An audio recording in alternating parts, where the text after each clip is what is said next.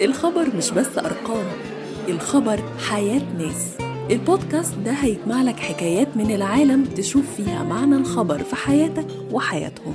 الحكاية في دقائق مع مها الرئيس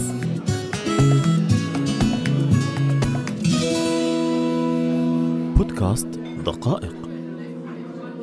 رغم بعدها عن الساحة الغنائية لسنين وتوقفها عن إحياء الحفلات لكن جارة القمر قدرت بمكانتها وصوتها توصل لملايين من جمهورها في كل أنحاء العالم. لما حصل انفجار مرفأ بيروت في 2020 الرئيس الفرنسي إيمانويل ماكرون قرر يبدأ زيارته لبنان بفنجان قهوة مع فيروز. العالم كله عارف إنها هتفضل سفيرة الفن والسلام العابرة للحواجز والحدود.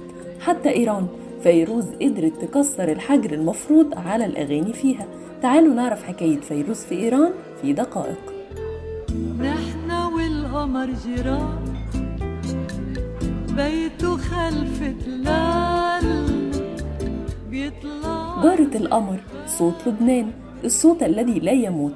فيروز الأغنية العربية كل دي ألقاب لصوت واحد ابتدى يشارك موهبته الغنائية مع العالم من سن ست سنين بس. نهاد وديع حداد والمعروفة بفيروز بتغني من الأربعينات تقريبا لكن دايما كانت رافضة التدخل شخصيا في خصومات سياسية أو دينية ولا حتى خلال سنين الحرب الأهلية اللبنانية من سنة 1975 لسنة 90 لكن فنيا صوتها وحد الشعب اللبناني في كتير من أزماته. بيروت.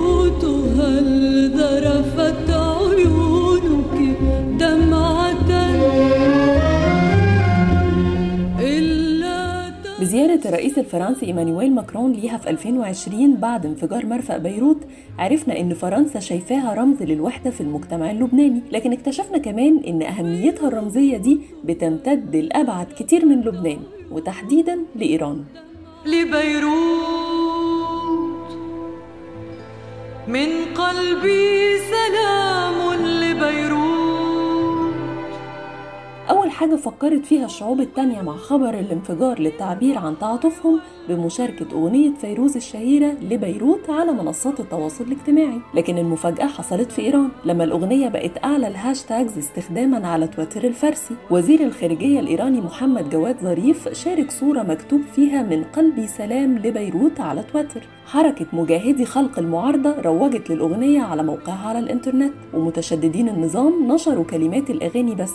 وبالنسبة للأكاديميين والمثقفين الإيرانيين في الخارج شاركوا روابط لمقاطع فيديو الفيروز على موقع يوتيوب. بس مكانة فيروز في إيران بدأت من قبل كده.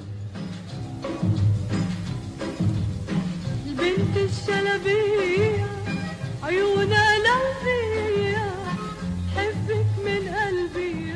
فيروز ساهمت بقوة في ثقافة البوب الإيرانية قبل الثورة الإسلامية بأغنيتها بنت الشلبية اللي فيروز غنتها وهي في العشرينات من عمرها وقبل ما تكون بالشهرة دي. لما دخلت بيروت عصرها الذهبي وكانت وجهة سياحية وثقافية لكتير من الإيرانيين في الخمسينات موسيقي وملحن إيراني زارها ورجع بلده بأسطوانة لفيروز ومن هنا ظهرت نسخ كتير للأغنية بكلمات فارسية مختلفة.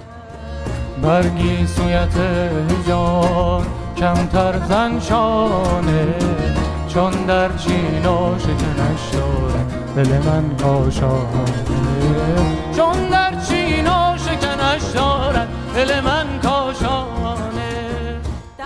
بعد انقلاب إيران سنة 1953 ضد رئيس الوزراء محمد مصدق الأغنية بقت ناجحة جدا وغناها دويتو اتنين فنانين صاعدين اسمهم فيجين وبوران وبعدها قلدهم كتير من مغنيين البوب الإيراني. بغني أغنية عربية.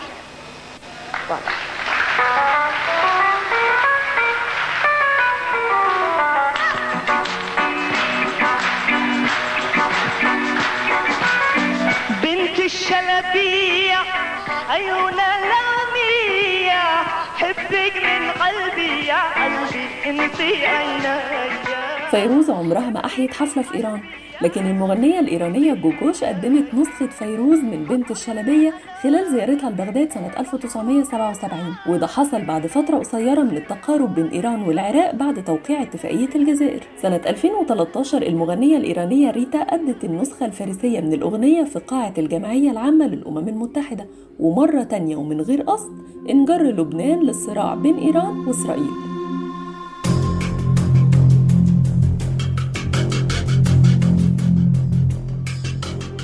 شعبية فيروز كانت أقوى من التقوى الإسلامية لإيران ما بعد الثورة. سنة 83 كانت من أسوأ السنين بالنسبة للحريات في إيران. تم حظر الصحافة المستقلة واتفرضت قوانين رقابة شديدة جدا والنظام منع الستات تغني في الأماكن العامة. وأي حد كان بينشر أخبار عن المطربين الأجانب بيعتبر كأنه بيشجع الفاحشة. وفي وسط كل الظروف دي مجلة بيديرها مجموعة من الفنانين المؤيدين للنظام الإسلامي خصصوا أربع صفحات لأغنية فيروز القدس وأشادوا بيها باعتبارها أكثر الأعمال الرائعة والملحمية للفنانة فيروز.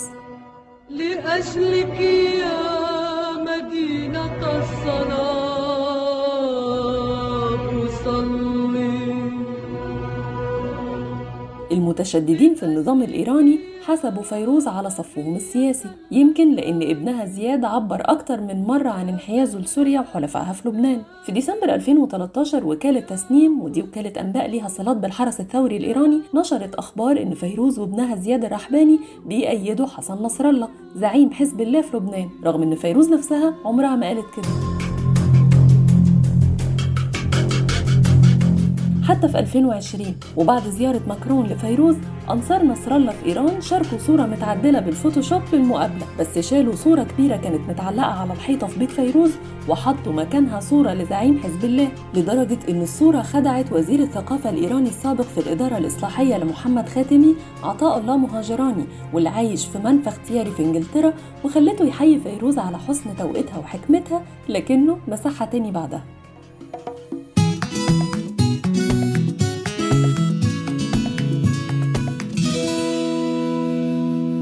بودكاست دقائق.